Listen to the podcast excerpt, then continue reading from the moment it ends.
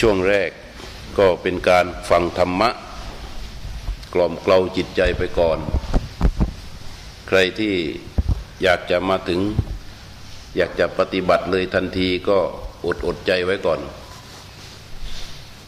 เพราะว่าที่นี่เขามีแนวปฏิบัติว่าฟังธรรมและปฏิบัติธรรม การฟังธรรม เป็นสิ่งที่สำคัญสำคัญมาก พุทธศาสนาเกิดขึ้น เพราะการฟังธรรม ผู้ที่ปฏิบัติตามคำสอนของพระพุทธเจ้าท่านแรกคือท่านัญญาโกณทัญญะ ได้รู้ตามเห็นตามสิ่งที่พระพุทธเจ้าตรัสรู้ก็ด้วยการฟัง แต่ว่าผู้ฟัง จะต้องมีองค์ประกอบที่สำคัญ ถึงจะเข้าถึงธรรมได้ ทีนี้องค์ประกอบของเราบางคนยังไม่มีบางข้อเรายังไม่พร้อม เราจึงต้องขยันฟัง ฟังไปเรื่อยๆขัดเกลาไปเรื่อยๆ เพราะว่าความรู้เรื่องของธรรมะ มันเป็นสามชั้น ชั้นที่หนึ่งเขาเรียกว่าชั้นของทิฏฐิ ชั้นที่สองก็เรียกว่าชั้นของทัศนะ ชั้นที่สามเรียกว่าญาณทัศนะ ชั้นของทิฏฐิเนี่ยหมายความว่าเป็นชั้นของอารมณ์ เรารู้เราฟังปั๊บเราจำได้เราเข้าใจ แต่อยู่ในชั้นของทิฏฐิ หมายความว่ามันป้องกันแก้ไขอะไรจริง ๆ ไม่ได้ พอพูดว่าอนิจจังโอ้ยอนิจจังทำไมไม่รู้มันไม่เที่ยงเนี่ยมันรู้ในชั้นของทิฏฐิ เพราะว่าอะไร เพราะเมื่อมีสิ่งใดแปรปรวนปรากฏ ถ้าหากว่าเป็นสิ่งที่ตนรัก ความเศร้าโศกเสียใจก็จะเกิดขึ้น บอกความโลภความโกรธความหลงมันไม่ดี รู้ว่ามันไม่ดี แต่เมื่อใจไปเจอ ตาไปเห็นหูไปได้ยิน ไปประสบกับสิ่งที่ใจมันชอบมันอยาก ใครเข้าไปฝาง มันมีเรื่องมีราวขึ้นมาทันทีอำนาจของความโลภความโกรธความหลงที่ตนรู้อยู่นั่นแหละ ว่ามันเป็นกิเลสส่วนหยาบสามารถที่จะสร้างเราให้นำเราให้ไปสู่ความหายนะได้ แต่เมื่อสิ่งซึ่งเป็นเหยื่อของความโลภความโกรธความหลงเกิดประจักษ์ประจันกับเราขึ้นมาเนี่ย เราก็ไหลไปกับตามอำนาจของความโลภความโกรธความหลง ทั้งๆทที่เรารู้ว่ามันไม่ดี นี่เขาเรียกว่าเป็นความรู้ชั้นของทิฏฐิ การฟังธรรมะเหมือนกัน ถ้าเราฟังแค่รู้คิดตามเข้าใจ และเราเดินออกไป เราก็ป้องกันช่วยเหลืออะไรไม่ได้ ความรู้เหล่านี้ทั้งหมดเป็นเรื่องราวของชั้นทิฏฐิ รวมทั้งความรู้เรื่องโลกทั้งหมด สิ่งบัญญัติทั้งหมด ธรรมชาติทั้งหมดที่เรารู้ในส่วนของโลก ความรู้ที่เราเรียนมาศาสตร์แขนงต่าง ๆ ทั้งหมดทั้งสิ้นเหล่านั้นล้วนเป็นในชั้นของทิฏฐิบัญชี กฎหมาย รัฐศาสตร์ เกษตรศาสตร์ ศิลปศาสตร์ มนุษยศาสตร์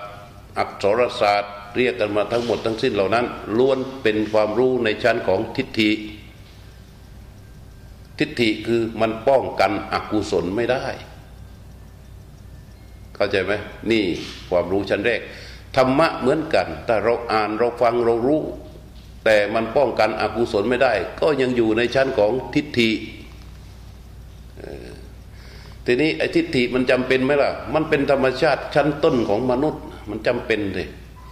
เราก็เรียนรู้ขัดเกลาไปเรื่อยเรื่อยเรื่อยเรื่อยเรื่อยเรื่อยเรื่อยเรื่อยเรื่อยเรื่อย จนมันเกิดความประจักษ์แจ้งขึ้นที่ใจอีกชั้นหนึ่ง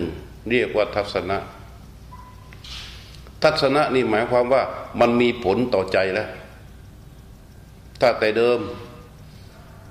อย่างยกตัวอย่างหมอคนหนึ่ง เป็นหมอที่เชี่ยวชาญเรื่องโรคปอด แต่แกสูบบุหรี่ถามความรู้แกนี่ เรื่องบุรีนะโอ้แกอธิบายได้อย่างละเอียด ที่ยิบเลย ว่ามันมีอะไรที่เป็นโทษเป็นโทษไม่ต้องเข้าไปถึงทำร้ายปอดยังไงทำอะไรยังไงรู้หมด แต่แกสูบบุรี และแกก็พยายามหาเหตุผลหาคำพูดถ้าใครมาต่อว่าแกตามนี่แกแกก็มีเหตุผลมีคำพูดไอ้นี่เป็นเรื่องราวชั้นทิฏฐิทั้งสิ้นเพื่อมาป้องกัน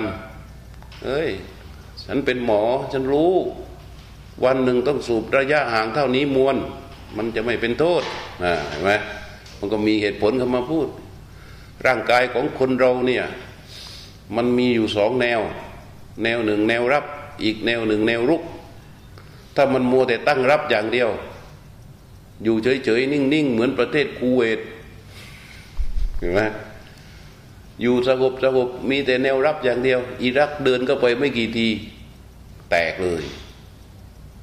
ประเทศไทยที่มันแข็งแรงอยู่ทุกวันนี้นี่เพราะอะไรเพราะมันมีทั้งสองแนว คือแนวรุกกับแนวรัก แนวรุกมีฝั่งไหนมั่ง มีข้างใต้ก็มีสามจังหวัดชายแดนภาคใต้มีพวกขอจกใช่ไหมฝั่งตะวันออกนี่ก็มีพวกกระเบนฝั่งโน้นก็มีลาวฝั่งนี้ก็มีพวกกะเรียงมีพม่า คอยเกิดปัญหาอยู่เรื่อย เรียกว่ามันมีแนวรุกพอมันมีแนวรุกเข้ามาแล้วมันทำให้แนวต้านเข้มแข็ง หมอพูด เข้าใจว่าวันการสูบบุหรี่หมอบอกว่า เราก็ใส่สิ่งเป็นพิษลงไปมั่งในร่างกาย เพื่อให้มันเกิดแนวต้านที่เข้มแข็งนี่ในยามในยามในยามที่อยู่ในชั้นของทิฏฐินะโอ้ยฟังดูเพลินแหละ แต่วันหนึ่งหมอคนนี้ไปดูหนังในโรงหนัง หนังในเรื่องหนังในโรงหนังเนี่ยเรื่องของเราของหนังเรื่องนี้ไม่ได้เกี่ยวอะไรเลย เพียงแต่ว่าพระเอก กลับบ้านเพื่อไปเยี่ยมพ่อป่วยหนักที่โรงพยาบาล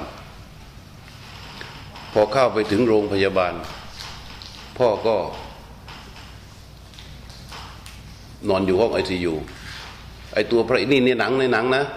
หมอไปนั่งดูหนังอยู่ในโรงหนัง ทีนี้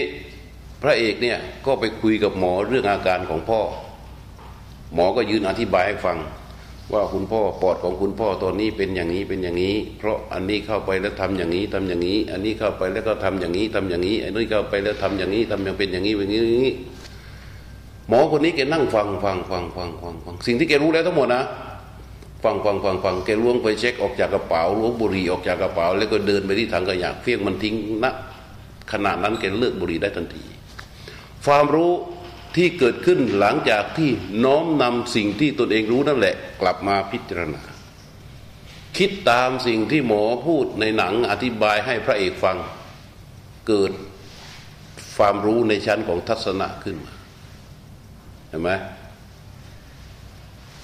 หมอคนนั้นเลิกบุหรี่ได้ เพราะไปดูหนัง แต่ว่าที่เลิกได้ เพราะความรู้ในชั้นของอะไรของทัศนะจำไว้เลย เพราะนั้นคนที่มีความรู้ในชั้นของทิฏฐิจะขี้โม้โอ้อวด พูดอะไรรู้ พูดอะไรรู้ พูดอะไรรู้ พูดอะไรเข้าใจ พูดอะไรเข้าใจหมด แต่ทำไม่ได้ความรู้ในชั้นทิฏฐิรู้หมดแหละแต่เมื่อเข้ามาสู่ชั้นทัศนะ มันจะไม่โมแล้ว มันตั้งขึ้นที่ใจแล้ว นี่ชั้นหนึ่ง เรียกว่าทัศนะเข้าใจไหมความรู้ชั้นต่อไป เรียกว่าญาณทัศนะ ไม่ใช่ตั้งแล้วเนี่ย ใจมันเห็นญาณแปลว่ารู้ทัศนะแปลว่าเห็นญาณทัศนะแปลว่า รู้เห็น ใจเกิดการรู้เห็น มันต้องอาศัยใจที่มีความตั้งมั่นจริง ๆ แล้วเห็น เห็นด้วยใจ ไม่ต้องใช้สมองคิด เป็นธรรมชาติใหม่ของใจ ที่เกิดขึ้นจากการฝึกฝน ถ้าหากว่าฟังธรรมแล้ว ใจเกิดความตั้งมั่น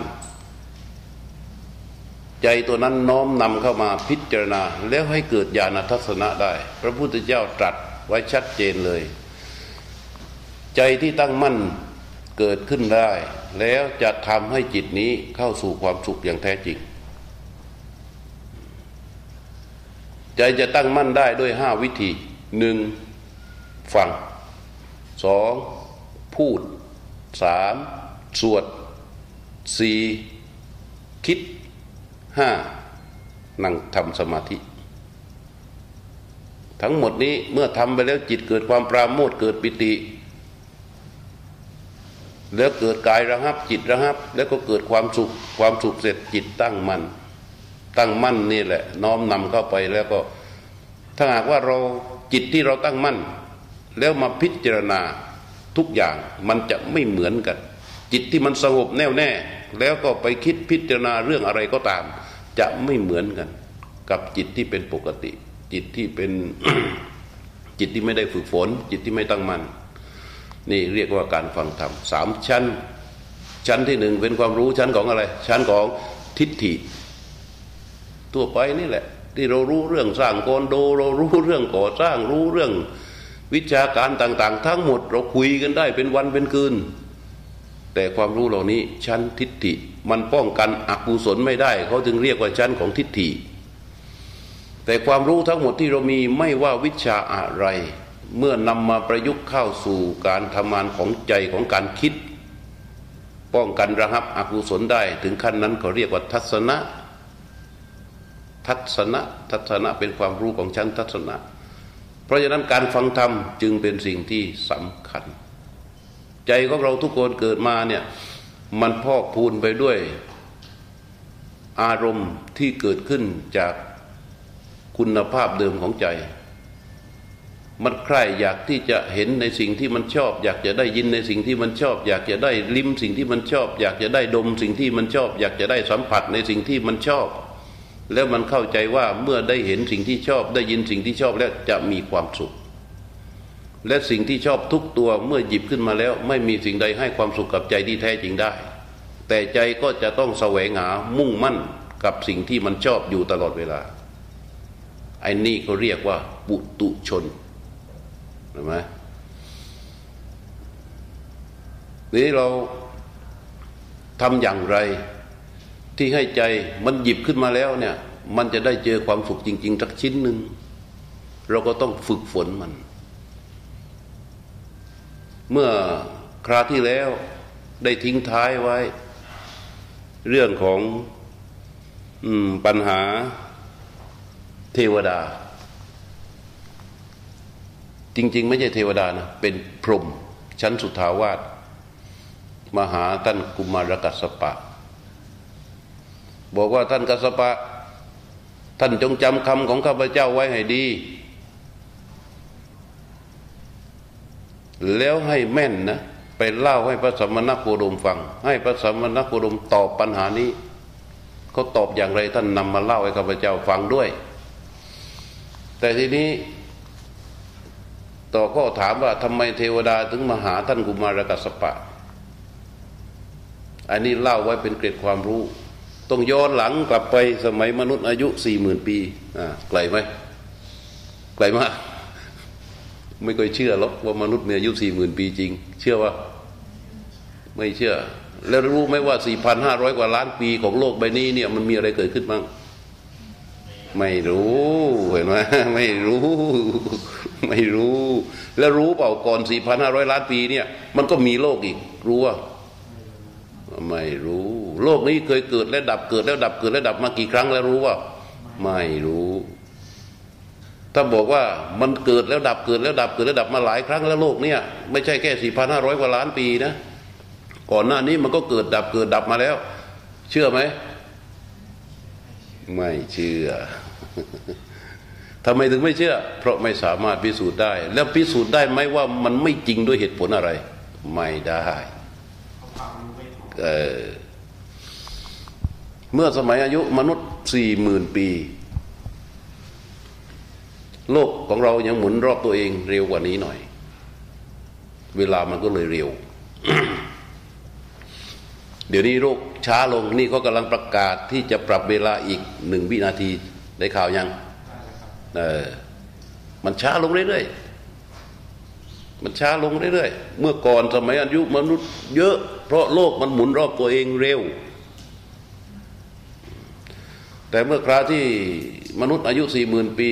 สมัยพระพุทธเจ้าพระองค์หนึ่ง ชื่อว่ากัสปะพุทธเจ้า มีพระห้ารูป พอพระกัสสปะพุทธเจ้าปรินิพาน พระห้ารูปนี้ปีนขึ้นไปบนภูเขาก็นั่งบำเพ็ญภาวนากัน องค์หนึ่งสำเร็จเป็นพระอรหันต์ก็ปรินิก็นิพพานไปจบ องค์ที่สองเป็นพระอนาคามีตายขึ้นไปก็ไปเกิดในพรหมชั้นสุทธาวาสองค์ที่สามไม่ได้บสำเร็จตายเสร็จ องค์ที่สี่ก็ไม่สำเร็จ องค์ที่ห้าก็ไม่สำเร็จสามองค์ไม่สำเร็จตายแล้วก็ลงมาเกิด องค์ที่หนึ่งในสมัยพระพุทธเจ้าเราเนี่ยมาเกิดเป็นพราหมณ์ และได้เป็นกษัตริย์ชื่อโปกคารสาติ ตอนหลังศรัทธาในพุทธศาสนาก็มาบวชกับพระพุทธเจ้าที่วัดเวรุวันองค์ที่สองไปเกิดเป็นลูกของชาวประมง แล้วนั่งเรือไปเรืออับปาง เสื้อผ้าหลุดลุ่ยหมด ด้วยความอับอายไม่รู้จะทำยังไงแล้วก็ไปเอาเปลือกไม้มานุ่ง แล้วพอเดินขึ้นฝั่ง คนก็เข้าใจว่าเป็นพระอรหันต์กราบไหว้กันแกก็เลยเข้าใจว่าไอการนุ่งเปลือกไม้เป็นพระอรหันต์ก็เข้าเชื่อว่าตัวเองเป็นพระอรหันต์แล้วเพื่อนสมัยที่เป็นพระภิกษุยุคพระกัสสปะพุทธเจ้าที่ไปเกิดในชั้นอนาคามีพรหมชั้นสุตวาสนั่นแหละ พระพรหมองค์นี้แหละ ลงมาบอกว่าอย่าเพิ่งสนิทใจเชื่อให้ไปถามพระพุทธเจ้าก่อน มื่อไปเจอกับพระพุทธเจ้า พระพุทธเจ้าคุยกันแค่สองสามประโยคสำเร็จเป็นพระอรหันต์ในขณะที่เป็นคฤหัสถ์คนนั้นชื่อพายะทารุจิริยะ คนต่อมามาเกิดเป็นลูกของนางพิสุณี สมัยก่อนมีพระอยู่ทั้งผู้หญิงผู้ชายนะ ผู้ชายเรียกว่าพระพิสุผู้หญิงเรียกว่าพระพิสุณี มีข้อวัดปฏิบัติเหนือกว่าพระพิสุอีก เยอะมากศีล พระพิสุณีท่านนี้เข้ามาบวชแล้วเกิดการตั้งคันขึ้น แต่ว่าเธอไปอยู่ในควายของพระเทวทัตพระเทวทัตพอรู้ว่าพิสุณีตั้งคันรีบไล่ให้สึกเลย เพราะกลัวจะเสียหายชื่อเสียง แต่พิสุณีท่านนี้ท่านไม่ยอมศึก ท่านหาพระพุทธเจ้าบอกท่านเราแกบวชมาถึงพระโคดม ถึงพระศาสดาไม่ได้ถึงกับเทวทัต พระพุทธเจ้าไม่รู้ว่าความจริงเป็นอย่างไร ก็ไม่ได้ไล่ให้ศึก ตั้งกรรมการสอบ แล้วกรรมการที่พระพุทธเจ้าตั้งสอบพิสูนีท่านนี้ ประกอบไปด้วยผู้ที่มีชื่อเสียงในสังคม ที่สังคมยอมรับ ทั้งฝ่ายสงฆ์ทั้งฝ่ายคฤหัสถ์ฝ่ายคฤหัสถ์มีพระเจ้าแผ่นดิน แล้วก็มีอนาถบินทิกาเศรษฐีมีนางวิสาขาซึ่งเป็นที่ยอมรับของคนทั่วบ้านทั่วเมือง ฝ่ายพระก็คือผู้ที่มีชื่อเสียงปรากฏเชี่ยวชาญในพระวินัย นี่เป็นคณะกรรมการสอบความเป็นจริง ผลความสอบสวนออกมาว่าพิสูนีนี้ไม่ผิดพระวินัย เพราะอะไร เพราะเมื่อเธอแต่งงานได้สองเดือน เธอเกิดเบื่อหน่ายการครองเรือน ขออนุญาตสามีออกบวชเธอตั้งครรภ์มาตั้งแต่ก่อนจะบวช พระเจ้าก็เลยให้อยู่จนกระทั่งคลอดบุตร เมื่อคลอดบุตรออกมาแล้วบุตรเนี่ยไม่รู้จะเลี้ยงยังไง พระเจ้าแผ่นดินเลยเอาไปเลี้ยง ตั้งชื่อว่ากุมารกัสปะ กุมารกัสปะนี่แหละ ก็คือพระห้ารูปที่ว่าไอ้กุมารกัสปะ เมื่อโตขึ้นมาก็ไปขอบวชกับพระพุทธเจ้า บวชเสร็จก็ไปอยู่ในป่าอันทวันทีนี้พระพรหม ที่เป็นเพื่อนกันสมัยเป็นพิสุสมัยกัสปะพุทธเจ้า องค์นี้ก็ลงมาหาเพื่อที่จะช่วยตั้งปัญหาถาม ปัญหาถามว่าท่านกัสปะ มีจอมปลวกจำได้ไหมจอมปลวกใช่ไหมมีจอมปลวกจอมปลวกหนึ่งกลางคืนพ่นฟันกลางวันพ่นไฟ มีพรามคนหนึ่ง บอกกับสุเบศว่าสุเบศจงเอาชาตราขุดจอมปลวกนี้ สุเบศก็เอาชาตราไปขุดจอมปลวกเมื่อขุดลงไปแล้ว ก็เจอลิ่มสลัก พรามบอกว่าเอาลิ่มสลักขึ้น แล้วขุดเอาชาตราขุดต่อไป สุเบศก็ขุดต่อไป เจออึงสุเบศบอกอึงขอรับ พราหมณ์ก็บอกว่าเอาอึงออกแล้วจงขุดต่อไปขุดต่อไปเจอเจออะไรแล้ว เจอทางสองแพร่งสุเบศก็บอกว่าทางสองแพร่งขอรับ เออเอากลบทางสองแพร่งเสียแล้วเอาตราตราขุดต่อไปขุดต่อไปเเจอที่กรองน้ำด่างสุเบศก็บอกว่าที่กรองน้ำด่างขอรับ เออขุดเอากรองที่กรองน้ำด่างขึ้น แล้วจงขุดต่อไป ขุดไปเจอเต่า เอาเต่าขึ้น จงขุดต่อไป ขุดไปเจอเขียงหั่นเนื้อ เอาเขียงหั่นเนื้อขึ้น แล้วจงขุดต่อไป เจอชิ้นเนื้อ เอาชิ้นเนื้อขึ้น แล้วจงขุดต่อไป เจอหน้า เออหน้ายกไว้อย่าเบียดเบียนหน้า แค่เนี้ยพระพรหมมาพูดให้ฟัง อุมารกัสปะก็จำเรื่องนี้ไปถามพระพุทธเจ้า เมื่อเล่าไว้พระพุทธเจ้าฟังเสร็จแล้วก็ถามว่าข้าแต่พระองค์ผู้เจริญอะไรคือจอมปลวก อะไรคือพ่นควันกลางคืน อะไรคือพ่นไฟกลางวัน อะไรคือพรามอะไรคือกุดอะไรคือสุเบศอะไรคือศาสตรา อะไรคือลิ่มสลัก อะไรคืออึง อะไรคือที่กรองน้ำด่าง อะไรคือทางสองแพร่ง อะไรคือที่กรองน้ำด่าง อะไรคือเต่า อะไรคือเขียงหั่นเนื้อ อะไรคือชิ้นเนื้อ อะไรคือหน้าแค่นี้แหละเนี่ยทิ้งไว้เมื่อวัดพุทธโนนพระพุทธเจ้าก็ตรัสตอบว่าคำว่าจอมปลวก ตั้งใจฟังให้ดี ไอ้นี่เขาเรียกว่า ถอดล็อก ถอดล็อก ชีวิต กลไกของชีวิตคำว่าจอมปลวกก็คือกายของเรา กายที่ประชุมขึ้นด้วย มหาพุทธรูปสี่มหาพุทธรูปสี่คือดินน้ำลมไฟ ในร่างกายของเรามีมหาพุทธรูปสี่ดินน้ำลมไฟที่เป็นดินมียี่สิบที่เป็นน้ำมีสิบเก้าที่เป็นไฟมี หกที่เป็นเอที่เป็นลมมีหกที่เป็นไฟมีสี่ในร่างกายของเรา ทั้งร่างกายนี้ได้มาจากปัจจัยสองส่วน เรียกว่ามาตาเปติกะ คือข้างฝ่ายมารดาส่วนหนึ่ง ข้างฝ่ายบิดาส่วนหนึ่ง รวมเข้ากันเป็นธาตุทั้งสี่ร่างกายของเรานี้ที่เป็นจอมปลวกนี้มีลักษณะ พร่องอยู่เป็นนิดและมีการแตกทำลายเป็นปกติอยู่นิ่งไม่ได้ เกิดขึ้นแล้วมีอันแตกทำลายเป็นปกติ มีการฉาบทาเป็นปกติ มีการฉาบทาคือฉาบทาด้วยผิวหนัง ผิวหนังนิดเดียว เพื่อให้มันเกิดความสะอาดแค่นั้น มีการปกปิดเป็นปกติ มีการอ่อนล้าอ่อนแรง มีการถูกเบียดเบียนเป็นปกติของมัน แล้วสุดท้ายกายนี้ก็แตกทำลาย นี่กายปกติของมัน นี่คือจอมปลวกนะ พ่นควันกลางคืน คืออะไร พ่นควันกลางคืนคือ เวลากลางคืน มันนอนตึกนึกคิดถึงเรื่องที่จะไปทำกลางวัน นี่เรียกว่าพ่นควัน พอไปถึงกลางวัน มันก็ทำทั้งเคลื่อนไหวกายทั้งวันในสิ่งที่มันคิดนึกไว้เมื่อตอนกลางคืนนี่เรียกว่าพ่นไฟกลางวัน พรามคือใคร พรามก็คือสุเบศสุเบศพรามคือใคร คือพระพุทธเจ้า พระพุทธเจ้าบอกพรามก็คือเรานี่แหละ ที่จะมาบอกความจริงนี้ สุเบศคือใคร สุเบศคือพวกเราทุกคนนี่แหละ คือผู้ที่ประสงค์จะมีความรู้จริง ๆของชีวิต เพื่อที่จะถอดล็อกเครื่องปกปิดของใจนี้ของชีวิตนี้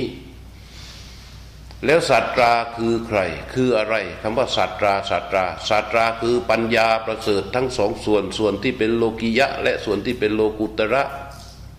ได้ยินคำว่าโลกิยะโลกุตระมึนเลยใช่ไหม ปัญญาในส่วนที่เป็นโลกิยะหมายถึงว่าปัญญาในส่วนของการที่จะสร้างชีวิตปัญญาในส่วนที่จะสร้างชีวิตเรียกว่าโลกิยะ ปัญญาในส่วนที่จะให้พ้นจากทุกข์เรียกว่าโลกุตระอันนี้เป็นปัญญา ปัญญาในส่วนที่เป็นโลกิยะนี่สำคัญนะ เราปฏิบัติธรรมก็ดี ทำความดีทั้งหมดก็ดี เราไม่ได้หวังความพ้นทุกข์โดยส่วนเดียว ในขณะที่เรายังไม่พ้นทุกข์เราก็ยังเกลือกกลั้วเกี่ยวข้องอยู่กับโลกใบนี้นั้นเราจึงต้องมีปัญญาในส่วนที่เป็นโลกิยะ ปัญญาในส่วนที่เป็นโลกิยะนี่มันจะสร้างชีวิตสร้างฐานะ แล้วก็สร้างสวรรค์ สร้างความสุข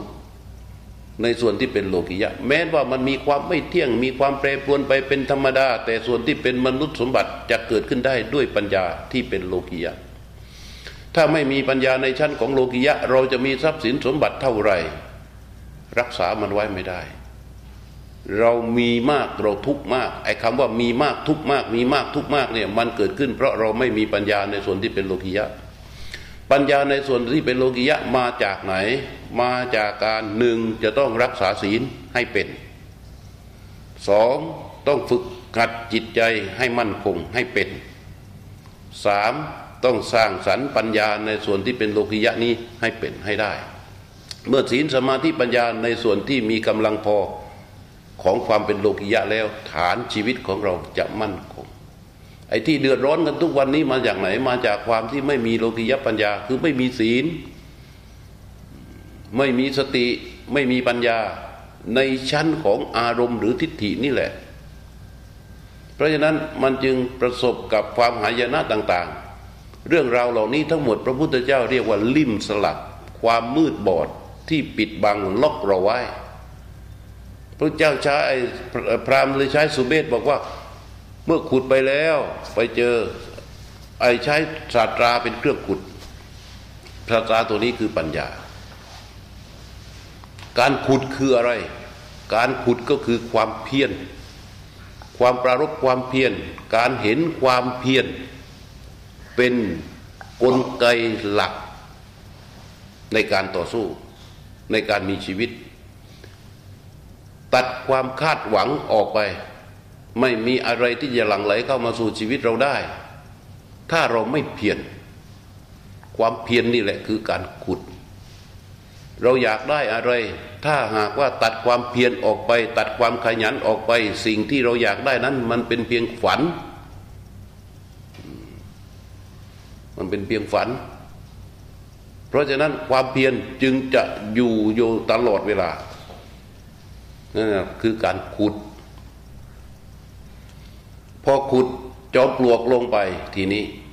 ขุดจอมปลวกลงไปแล้ว เปิดตาปัญญาให้เห็นแล้วว่าร่างกายของเรานี่นอกจากเรามองว่ามันเป็นสวยงามเป็นอะไรต่าง ๆ เนี่ยมองให้เห็นตามความเป็นจริงของมันว่ามันเป็นสิ่งที่ประชุมขึ้นกับธาตุทั้งสี่ธาตุมาจากบิดาและมารดาของเรา มีดินสิบเก้าไอ้มีดินยี่สิบดินยี่สิบเนี่ย ผมขนเล็บควันหนังเนื้อเอ็นกระดูก เยื่อในกระดูกม้ามหัวใจตับฟังผืดไตปอดไส้ใหญ่ไส้น้อยอาหารใหม่อาหารเก่า และมันสมอง ลักษณะของมันจะเข้นเข้นแข็งแข็งพวกนี้ดินทั้งสิ้น น้ำสิบเก้าดีเสลดหนองเลือดเหงื่อมันข้นน้ำตาเปลวมันน้ำลายน้ำมูกไก่ข้อมูดเหล่านี้เป็นลักษณะเอิบอาบเหลวๆเนี่ยเป็นธาตุน้ำ ธาตุลมก็มีลมพัดขึ้นเบื้องบนลมพัดลงเบื้องต่ำลมในท้องลมในไส้ลมพัดไปตามตัวลมหายใจ ลมพัดขึ้นเบื้องบนคือลมแบบไหน ในร่างกายของเราลมพัดขึ้นเบื้องบนคือที่มันเรือมาไงลมพัดลงเบื้องต่ำลมแบบไหน ไม่ต้องแสดงแค่ตอบก็พอเออนั่นเรียกลมพัดลงเบื้องต่ำลมในท้องก็คือลมที่อยู่นอกลำไส้ ลมในไส้ก็คือลมที่อยู่ในไส้นั่นแหละ ลมพัดไปตามตัวที่อยู่บริเวณมาแตะต้องเราเนี่ย แล้วก็ลมหายใจ เนี่ยหกธาตุไฟมีสีไฟที่ยังกายให้อบอุ่น ไฟที่ยังกายให้ทุดโทมไฟที่ยังกายให้กระวนกระวาย ไฟที่ช่วยเผาผลาญอาหารในย่อย อุณหภูมิต่างๆ ที่จะต้องเกิดขึ้นกับร่างกายของเราเรียกว่าธาตุไฟ ทั้งหมดนี้เรียกว่าธาตุสี่ดินน้ำลมไฟ ใจเราต้องเปิดถอดล็อกตรงนี้ออกมา ให้มองเห็นร่างกายของตัวเองเป็นแบบนี้ตามความเป็นจริง เปิดเผยตัวเองด้วยใจของตัวเองให้เห็นล็อกข้อแรก ร่างกายของเรามองเห็นให้มันเป็นไปตามความเป็นจริง ว่าเป็นอย่างนี้ แล้วมันเป็นของชั่วคราวร่างกายนี้ ก็คือว่ามันเกิดขึ้นเพราะความประกอบกันของธาตุทั้งสีนี่แหละ เมื่อธาตุทั้งสี่แตกออกไม่สมานกัน ไม่อยู่ด้วยกันเมื่อใด เมื่อนั้นความเป็นกายความเป็นตนการสมมุติชื่อก็จะหายไป เช่นคนคนหนึ่งสมมุติชื่อกอถามว่านายกอคนนี้ เกิดขึ้นจากอะไร ก็เกิดขึ้นจากสมมุติที่บัญญัติลงไปในธาตุทั้งสี่ใช่ไหมเหมือนกับรถคันหนึ่ง พระพุทธเจ้าสอนทันสมัยมากเลยยะท่าหิอังกสัมภารา เหมือนการคุมสัมภาระเครื่องรถเข้าได้ เข้าใจความหมายไหมเครื่องรถเข้าได้ หมายความว่าเอาอุปกรณ์ต่างๆ หลายๆ ชิ้น มาประกอบกันเข้าโหติสัตโดระโถอิติ เสียงเรียกว่ารถก็เกิดขึ้นใช่ไหมรถคันหนึ่งอะรถที่เราคล้ายของเราใครมีรถก็รู้ว่า รถหนึ่งคันของเราเนี่ยมันเกิดขึ้นจากการที่ทัพพสัมภาระคือองค์ประกอบหลาย ๆ อย่าง ทีนี้ถ้าเราเอาองค์ประกอบเหล่านั้นออก ถอดออกไปตั้งเป็นชิ้นๆจับขึ้นมานี่อะไร พวงมาเลยอ้าวรถหายไปไหนอะหาดูที่รถอยู่ตรงไหน ไม่มีเหมือนกัน ฉันใดฉันนั้น กายนี้เหมือนกันเกิดขึ้นเพราะการสมานกันของธาตุสี่อย่างที่ว่า มีการแตกทำลายเป็นปกติ มีการแปรปรวนเปลี่ยนแปลงเป็นปกติ ถูกตีคอกไว้ด้วยชราชราจะขึงพอเกิดมาปั๊บชราจะขึงรั้วไว้ คือเราจะดีจะเด่นจะเก่งจะรวยหรือแค่ไหนก็ช่าง แต่อยู่ในรั้วของชราชราจะทำงานของมันไปเรื่อยๆด้วยสองเรื่อง เรื่องที่หนึ่งลดกำลังเราลงทุกวัน เรื่องที่สองนำโรคมาให้เรา เพื่อให้เราตายไปตามธรรมดาธรรมชาตินั่นแหละล็อกแรกเนี่ยต้องมองให้เห็นใจเราต้องมองเห็นร่างกายของเราโดยความเป็นจริงแบบนี้ก่อน เสร็จแล้วขุดจอมปลวกนี้ลงไป เห็นริมสลักริมสลักคืออะไรริมสลักคืออวิชชาริมสลักคืออวิชชาทำไมถึงเป็นอวิชชา เพราะว่าเมื่อเราก่อตัวขึ้นมาเป็นครั้งแรก ออกมาจากท้องแม่ เรามีอะไรเรามีแต่ความไม่รู้อย่างเดียว ไม่รู้อย่างเดียว อย่างอื่นไม่มี หิวก็ร้อง เจ็บก็ร้อง เมื่อยก็ร้อง อะไรก็ร้อง ได้แต่ร้องอย่างเดียว เพราะมันไม่รู้อวิชชาตัวนี้จะปกปิดบังเรา ถ้าเราไม่รู้ เมื่อเรารู้มันก็จะทำลายความไม่รู้นั้นไป ถ้าชีวิตที่เริ่มต้นของเรา เป็นเหมือนกับม่านสีดำมันก็ดำไปทั้งหมดนั่นแหละเป็นความมืดมัว ทีนี้พอเราไปเรียนรู้เรื่องอะไร มันก็ไปทำลายความไม่รู้ในเรื่องนั้น เรียนรู้เรื่องอะไร มันก็ทำลายความไม่รู้ในเรื่องนั้น เรียนรู้เรื่องอะไร มันก็ทำลายความไม่รู้ในเรื่องนั้น เหมือนอย่างที่เคยอธิบายฟังว่าเหมือนกับโลกใบนี้สภาพโลกของเราพื้นเดิมมันมืด เหมือนกับชีวิตที่มันก่อขึ้นมา พื้นเดิมของมันมืดด้วยอำนาจของอวิชชา โลกนี้ที่มันมองกันได้ เพราะมันมีแสงเข้าไปทำลายความมืด มันจึงเกิดความสว่างขึ้น และความสว่างก็จะไม่เท่ากัน ที่มันไม่เท่ากันก็อำนาจของแสงนั่นแหละ ความแรงของแสงมากก็จะทำให้เกิดความสว่างมาก ความมืดก็จะหายไป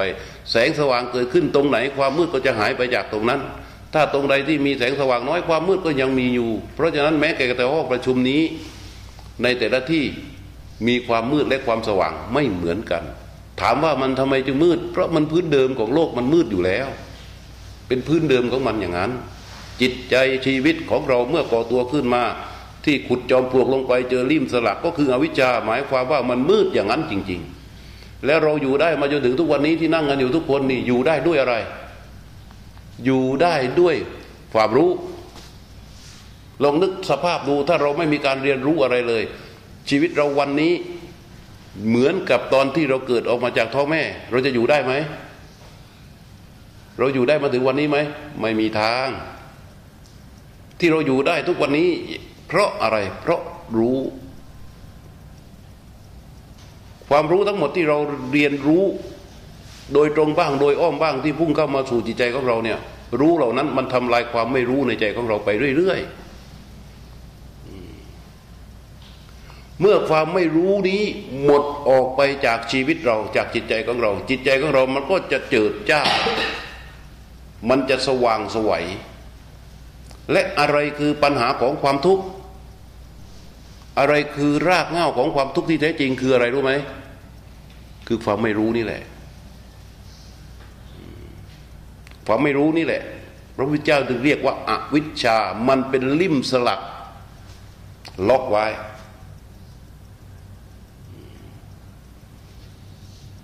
เราก็ต้องถอดล็อกของมัน ถอดล็อกของมันให้ออก วิธีการถอดล็อกของมัน ก็ต้องไล่มาจากรู้ เรื่องราวต่างๆ ในการสร้างชีวิตของเราส่วนหนึ่ง แต่ว่าถ้าเราจะรู้เข้าไปสู่แก่นของมันจริง ๆ เราต้องหัดมารู้กายนี้ตามความเป็นจริงเออพอใจมันรู้ร่างกายนี้ตามความเป็นจริง จิตมันน้อมเข้ามาแล้วมัน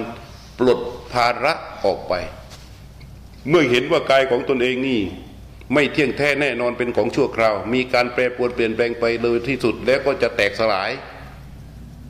ไอ้ที่ว่าสวยก็ไม่ใช่ ที่ว่าหล่อก็ไม่ใช่ ที่ว่าแข็งแรงก็ไม่ใช่ ที่ว่าเก่งก็ไม่ใช่ ที่ว่าดีก็ไม่ใช่ มันเห็นว่ามันเป็นอย่างนั้นจิตก็จะคลายตัวออกมา จากการถือดีถือเก่ง คลายตัวออกมาจากมานะทิฏฐิ มันก็จะพุ่งเข้าไปในสู่ส่วนลึก เพื่อที่จะไปถอดริมสลัดที่เป็นอวิชชา คือความไม่รู้ที่มีอยู่ต่อไป ทีนี้ถอดริมสลักออก แล้วขุดต่อไป ขุดต่อไปไปเจออึ่งถอดริมสลักเลยนะขุดต่อไปไปเจออึ่งอึ่งนี่ในชีวิตของเราพระพุทธเจ้าเปรียบเหมือนอะไรรู้ไหมใครรู้มั้งเปรียบ เหมือนกับความโกรธความพยาบาท เพราะอะไร อึ่งมันจึงสำคัญขนาดนั้น ตัวอึ่งอ่างนั่นแหละ ในใจเราทุกคนมีอึ่งต้องจัดการมัน ธรรมชาติของอึ่งเป็นยังไง อึ่งนั่น มันนอนอยู่ในพงไม้เนี่ย เมื่อลมพัดยอดหญ้าถูที่หนังของมันนิดเดียวพองตัวแล้ว ถ้ายอดหญ้าหยุดหยุดกัน อึ่งก็จะหยุดพอง แต่ถ้าลมพัดอีก ยอดหญ้าถูไปอีกถูไปอีก มันก็จะพองพองพองพอง เดินไปเราเราเคยเดินในป่า แล้วไปเจออึ่งตัวมันพองตัวเต็มที่เลยรู้ไหมมันพองด้วยอะไร ก็ด้วใบไม้มั่ง ลมพัดใส่มันมั่ง อะไรมันมั่งมันพองไปพองไปจนที่สุด มันพองสุดตัวแล้วเป็นไง มันหายท้อง หายท้องเสร็จแล้ว เท้าป่ายไปป่ายมากลางอากาศ แต่ลำตัวเคลื่อนไหวไม่ได้ ในที่สุดอึงจึงเป็นอาหารของนกขาวและงูไอ้นกขาวนี่มันเจาะท้องเลยนะเจาะท้องลากไส้ออกมากินเลยนะอึงก็นอนนิ่ง เพราะว่ามันไปไหนไม่ได้นี่เนี่ยอึงอะ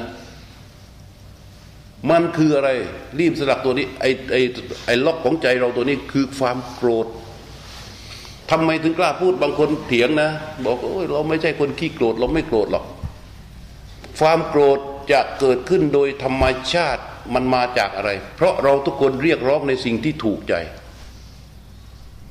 เมื่อสิ่งใดไม่ถูกใจ สิ่งนั้นเรียกว่า ขัดใจแล้วใช่ไหมอะไรที่ขัดใจมันมีความไม่พอใจเกิดขึ้นเพราะนั้นดูมันเริ่มต้นเถอะ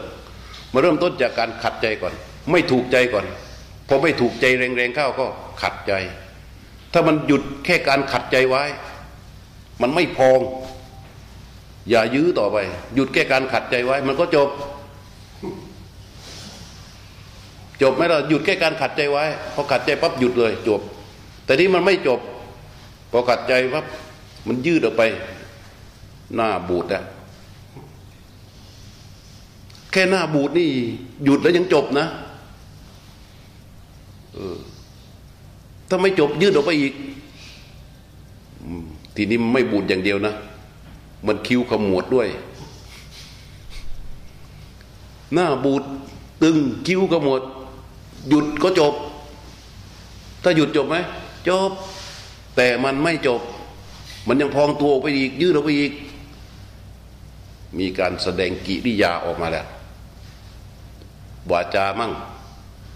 การกระทำมั่ง แค่นั้นแล้วนะอ้าวถ้าหยุดจบ แต่มันไม่หยุด มันยืดออกไปอีก เออยืดจนถึงขั้นฆ่าตัวเองก็ได้ฆ่าคนอื่นก็ได้ นี่ พระพุทธเจ้าจึงเรียกไอ้ความโกรธนี้ว่า อึงแล้ว ระพุทธเจ้ายังเรียกอีกตัวหนึ่งคำว่าความโกรธนี้คือเจโตขีละเป็นตะปูตรึงใจ เพราะมันเกิดโดยธรรมชาติมาก บางคนแค่ไม่แสดงออกเฉยๆแค่ไม่แสดงออกเฉยๆแต่ว่ามันปรากฏขึ้นที่ใจ มันเป็นอึ่งถามว่ามันคืออะไรมันคืออึ่งเพราะฉะนั้นคราใดที่มีความโกรธเกิดขึ้นนะมาวันนี้แล้วกลับไปนะอย่าทำตามอำนาจของมันเพียงแต่หันไปมองดูว่าเอออึ่งมันเกิดขึ้นไว้เว้ใจมีอึ่งไว้ มีอึ่งแล้วอย่ายืดเดียวกาดนะอย่ายืดมันแต่ยืดมันพองพองไปเรื่อยพองไปเรื่อยพองไปเรื่อย อยู่ในบ้านนะ่ะพอมันเกิดบางทีคนเชื่อไหมแค่เปลือกมะม่วงตกอยู่ในพื้นบ้านนะผัวเมียหย่ากันเลย เพราะอะไร เพราะเจ้าอึ่งนี่แหละผัวกลับมาจากข้างนอกเดินไม่ถึง มืดมืดเหยียบไอ้ไอ้ไอ้เปลือกมะม่วงอะมันลื่นไงพอลื่นล้มล้มขึ้นมาก็โบโห ใครกินมะม่วงวะถ้าหยุดตอนนั้นจบไหมถ้าหยุดจบไหมจบ มันไม่จบต้องหายได้ว่าใครกินมะม่วง ต้องไปถามลูกถามหลานถามคนนู้นถามคนนี้ ไอ้คนหนึ่งบอก อืเอ็นนามาถือมะม่วงอยู่ แต่ไม่รู้แกได้กินหรือเปล่าโบโหพุ่งไปตรงถ้าอยู่ตอนนั้นจบไหม จบ ไม่ยอมจบวิ่งกับอีก ไปหาอีกถาม ใครกินมะม่วงอ้าวไอ้ไอ้เมียก็บอกว่า ไม่รู้ไม่ได้กินผัวก็บอก ก็โน่นน่ะหลานมันบอกอะ เห็นถืออยู่อะทำไมกินแล้วทำไมไม่ยอมรับทำตกแล้วทำไมไม่ยอมรับ เถียงกันไปอย่างนี้เถียงกันไปเถียงกันมา เลิกอย่าเลยนี่เกิดขึ้นเพราะอะไร อึ่งใช่ไหมอืมเนี่ยเจ้าอึ่งอันตรายมาก เราอย่าคิดเลยว่า เราเป็นคนไม่ขี้โกรธ เมื่อมีแรงกระทบมา จงน้อมจิตเข้าไปดูให้ได้เลยข้างใน มันเป็นสลักใจที่สำคัญที่จะต้องปลดล็อกมันได้ได้ เราจะต้องไม่ทำตามอำนาจของมัน และการที่จะแก้ไขปัญหาชีวิต เราไม่จำเป็นที่จะต้องทำตามอำนาจของความโกรธ เรามีศัตรูที่ร้ายกาจแต่เราไม่จำเป็นต้องตอบโต้ด้วยความโกรธ เรามีคนอิจฉาริษยาคนจ้องที่จะทำลายเรา แต่เราไม่จำเป็นที่จะต้องใช้ความโกรธไปแก้ปัญหาตอนจงเมื่อมันตั้งขึ้นแล้ว อย่าไปใส่ใจอย่างอื่น น้อมจิตเข้าไปให้รู้ให้ได้ว่า เจ้าอึงกำลังพองขึ้นในใจเราแล้ว หยุดมันให้ได้ อย่าต่อมันออกไป การแก้ไขปัญหาทั้งหมด ไม่จำเป็นที่จะต้องใช้เจ้าอึงนี่ และเมื่อยกมันออกไปแล้ว ปัญหาอะไรก็ช่าง แก้ไขจะได้ผลมากกว่าให้ไอ้เจ้าอึ่งมาเป็นตัวชี้นำเกินกว่าสามเท่า ดีเกินกว่าสามเท่า ปัญหาในระหว่างสามีภรรยา ถ้าหากว่าไอ้เจ้าอึ่งมันพองตัวอยู่นะ อย่าไปแก้เด็ดขาด ราะไปแก้แล้วมันคืออะไรไปแก้มันก็เหมือนเอายอดหญ้าไปถูหนังอึ่งอะพอยิ่งแก้มันก็ยิ่งพอง ยิ่งแก้มันก็ยิ่งพอง ยิ่งถูมันก็ยิ่งพอง อันนี้เหมือนกัน ถ้าขณะที่ใจมันยังโกรธอยู่ หรือถ้าเรายังไม่โกรธอีกฝ่ายหนึ่งโกรธอยู่ เราก็อย่าไปร่วมแก้ปัญหาเด็ดขาด จงหาวิธีหยุดมันไว้ อย่าให้มันพองตัว พอมันหยุดปั๊บความโกรธหายไปสังเกตดิความโกรธคนโบราณก็เลยแนะนำ แนะนำคู่ชีวิตว่า เวลาคุยกันได้คุยตอนไหน ตอนเข้าห้องนอน เพราะว่าเวลาเข้านอนจะมันมันจะไม่ทะเลาะกันไงอ้าว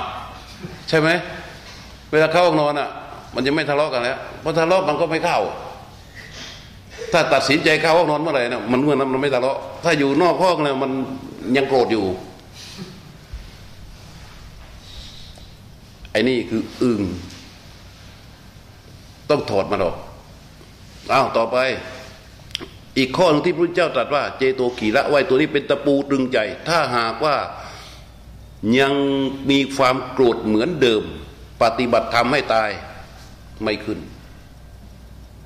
สติจะไม่อุปการะจิตใจที่ชุ่มไปด้วยความโกรธ นั้นเราฝึกให้ได้สติเนี่ย เราจะไม่มีวันได้มัน ถ้าเรายังอยู่ในอำนาจของความโกรธนี้ และสติ จะดูได้ในใจของเราว่ามีหรือไม่ ก็ตอนที่ไประงับความโกรธได้นี่แหละ เพราะความโกรธเป็นกิเลสส่วนหยาบ และสามารถที่จะเกิดขึ้นได้ง่ายได้ง่ายมากเอาเอาเจ้าอึ่งออกแล้ว ขุดต่อไปเจอ ทางสองแพร่ง ชีวิตของเราเนี่ยคำว่าทางสองแพร่งคืออะไร ก็คือความลังเล ความสงสัย ความลังเลความสงสัยนี้เกิดขึ้นกับทุกคนอีกเหมือนกัน ความไม่แน่นอนในใจเพื่อที่จะตัดสินใจเนี่ยเรียกว่าความลังเล เรียกว่าความลังเล ความลังเลนี่เป็นทางสองแพร่งในใจของเราต้องต้องกลบมันเสีย กลบมันด้วยอะไร ด้วยศรัทธา ด้วยการสร้างความเชื่อมั่น เราจะทำอะไรก็ตาม ถ้าเราไม่มีความเชื่อมั่น ไม่มีทางที่จะไปสู่ความสำเร็จได้ เพราะฉะนั้นริมสลักตัวหนึ่งคือความลังเลความสงสัย ถ้าเราจะไปทำงานกับใครหรือจะทำอะไรสักอย่าง เราไม่มีความเชื่อมั่นในสิ่งนั้น ความสำเร็จของเราต่ำกว่าครึ่งแล้ว ในขณะเดียวกันเราร่างกายอ่อนแอ ไม่แข็งแรงคิดดูดิเป็นไง ไม่ไหวแล้วเด็กพายเกียรติคร้านเข้าไปอีก โอ้อวดมีมายาเข้าไปอีก แถมมีปัญญาน้อยเข้าไปอีก เสร็จเข้าไปไม่ถึงไหน เพราะฉะนั้นสิ่งหนึ่งซึ่งจะต้องเกิดขึ้นมาคือต้องเชื่อมั่น ปักใจให้ได้ แต่ไม่ใช่เชื่อมั่นแบบโง่ๆนะ เชื่อมั่นนี่หมายความว่ามีข้อมูลสำหรับที่จะสร้างให้ความเชื่อมั่นของตนเองเกิดขึ้นไอ้ตัวนี้เรียกว่าศรัทธาพระพุทธเจ้าจึงเรียกสัทโธโหติ สัทธหติ เชื่อมั่นคือเชื่อว่าเราจะไปในเรื่องไหน เราก็ศึกษาข้อมูลในเรื่องนั้น แล้วก็เชื่อมันให้ได้ก่อน ถ้าไม่เชื่อมั่นแล้วอย่าไปทำ อย่าไปทำอะไรโดยความไม่มีความเชื่อมั่นเลย นี่เราเรียกว่าไอ้พวกที่ลังเลต้องถอดออก ขุดความลังเลออกให้ได้ก่อน ต่อไปขุดอะไรต่อ ขุดไปก็เจอ เออเจอที่กรองน้ำด่าง กรองน้ำด่างเนี่ย เคยใครรู้จักมั่งที่กรองน้ำด่างกรองน้ำด่างมันจะเป็นที่กรองแล้วมันโปรน้ำอะไรใส่ลงไป ใส่ลงไปมันจะ ไม่มีขึงไหลออกหมด มันไหลออกหมด ที่กรองน้ำด่างจะเป็นอย่างไรเนี่ย เดี๋ยวค่อยว่าวันอื่นนะ เดี๋ยวจะไม่ได้ทำอะไรกัน เวลาไม่พอ แต่วันนี้เอาอย่างเงี้ยเราจะต้องเปิดล็อกใจของเราว่าหนึ่งเราจะต้องหัดดูร่างกายของเราตามความเป็นจริง ในมุมที่มันเป็นจริง ๆ อะไรที่มันไม่จริงอะ ถ้ามันยังยึดติดอยู่เรื่องสวยเรื่องงามมุมเดียวนะ ไม่ใช่ว่าไอ้คนที่มองว่าสวยงามไม่ว่าจะผิดปกติไม่ใช่ มันปกตินั่นแหละ แต่ถ้าเรามองในมุมนี้มุมเดียวมุมนี้มันไม่จริงนะมันเข้าไม่ถึง ผมหนังรูปร่างของเรา ถ้าเราอยู่ยึดอยู่เฉพาะว่าสวยว่างามว่าดีว่าว่างอม ว่าหล่อว่าเท่สมาร์ทเก๋น่ารักเรายึดติดอยู่กับสิ่งเหล่านี้นะ เราก็จะเข้าไม่ถึงความเป็นจริง เพราะฉะนั้นเราจะต้องเปิดใจให้มองมุมที่มันเป็นจริงด้วย เพราะเมื่อใจเรามองมุมที่มันเป็นจริงแล้วเนี่ยมันจะไม่ปรุงไปในทางที่หลอกลวงเราสองอใช้ปัญญาให้มากที่สุด อย่าเป็นคนแช่ดักดาน อยู่กับความลุ่มหลง ต้องหาใช้เหตุผลในเรื่องต่างๆ ที่ตนจะต้องเข้าไปเกี่ยวข้อง นี่เรียกว่าปัญญาในส่วนโลก เราทำงานอะไร เราจะต้องศึกษาข้อมูลรายละเอียด อย่าทำเฉพาะสิ่งที่เขาสั่ง อย่าทำเฉพาะในสิ่งที่มันอยู่ในกรอบขายหน้าที่ ถ้ามันกรอบขายหน้าที่ของเรารับผิดชอบอะไร เราตั้งใจจะทำตามที่เขาใช้ทำตามที่เขาสั่ง เราก็ได้อยู่แค่นั้นแหละแต่ถ้าใครก็ตามที่มันศึกษาหาความรู้นอกเหนือจากที่เขาสั่ง เพื่อให้มันมาเป็นเครื่องมือในการตัดสินใจพัฒนางานของตนเอง หน้าที่ของตนเองให้มันดีขึ้นมาเนี่ยไอ้นี่เรียกว่าปัญญา คนคนนี้จะมีโอกาสดีขึ้นมาถ้าไม่อย่างนั้นนะมันพัฒนาขึ้นมาไม่ได้ ไอ้คนไหนที่มันทำความสะอาดที่มันถูพื้นทุกวันนะถูพื้นไปถูพื้นมาเช้าขึ้นมาก็จับไม้ถูพื้น ถูพื้นเสร็จ มันก็ไปนั่งไอ้มวนยาเส้นรอดูไอ้คอยกูเหยียบเลยอย่างได้จังหวะเอาขึ้นไปถึงถูถูถูเสร็จแล้วก็ไปนั่ง ถูถูถูเสร็จแล้วก็ไปนั่ง กับอีกคนหนึ่งอะกับอีกคนหนึ่งมันทำงานมีศิลปะ มันไปศึกษาหาวิชาข้อมูลของมันมา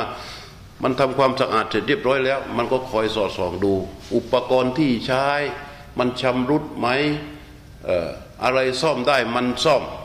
ออไม่จำเป็นจะต้องไปเบิกมาทั้งหมด อะไรที่ตัวเองสามารถแก้ไขและทำให้มันดีกว่าที่มันเป็นอยู่เดิมได้เนี่ย มันก็จะพัฒนาปรับปรุงของมันไปเรื่อยมันเข้าตาไหมล่ะไอ้นี่มันจะเป็นหัวหน้าผู้รักษาความสะอาดเลยไอ้นี่คือปัญญาที่จะต้องนำมาหัดพัฒนา ใช้เรียกว่า อย่าหยุดการเรียนรู้ นี่ส่วนหนึ่งอีกส่วนหนึ่งในส่วนของเป็นโลกรักก็ต้องฝึกฝนสั่งสม อบรมกัดเกลาจิตใจของตนเอง ด้วยศีลและสมาธิปัญญา อย่าไม่พูดตรงนี้มันจะยาว นี่ข้อที่สองส่วนการขุดคือความเพียรจะทำอะไรก็ช่าง ต้องมีมาตรการในใจวางไว้เป็นฐานเลยว่า เราจะต้องใช้ความเพียรไม่มีสิ่งใดที่จะหลั่งไหลเข้ามาสู่ชีวิตเราโดยปราศจากความเพียรของเรา สิ่งอะไรที่ได้มาโดยปราศจากความเพียรของเรานั้นถือเป็นของฝัน ของฝันของฝันของฝัน เป็นรางวัลนะแต่ไม่ใช่สิ่งที่เราจะได้ ถ้าใครก็ตามมีความต้องการมีความปรารถนามีแผน แต่ขาดความเพียรสิ่งเหล่านั้น เป็นเพียงแค่ความฝันเราต้องทำไม่ได้อย่งขนาดนี้ เพราะฉะนั้นมันจะต้องอาศัยความเพียรนี่ตลอดเวลา ต้องเป็นคนขยันตื่นตัวแม้กระทั่งเรื่องการปฏิบัติธรรมจริง ๆ ล็อกเหล่านี้ที่พระพุทธเจ้าแก้ปัญหาของเทวดาให้ท่านกุมารกาสปะเนี่ย มันเป็นความเป็นจริงของชีวิตแหละ สามารถที่จะไปปรับใช้ได้ทุกขั้นตอนเลย แต่เรามาพูดมาใช้สำหรับชีวิตในส่วนที่เป็นคฤหัสถ์ส่วนหนึ่ง แต่อีกส่วนหนึ่งเราจะใช้สำหรับการเจริญสติ ซึ่งจะได้ดำเนินกันดังต่อไปนี้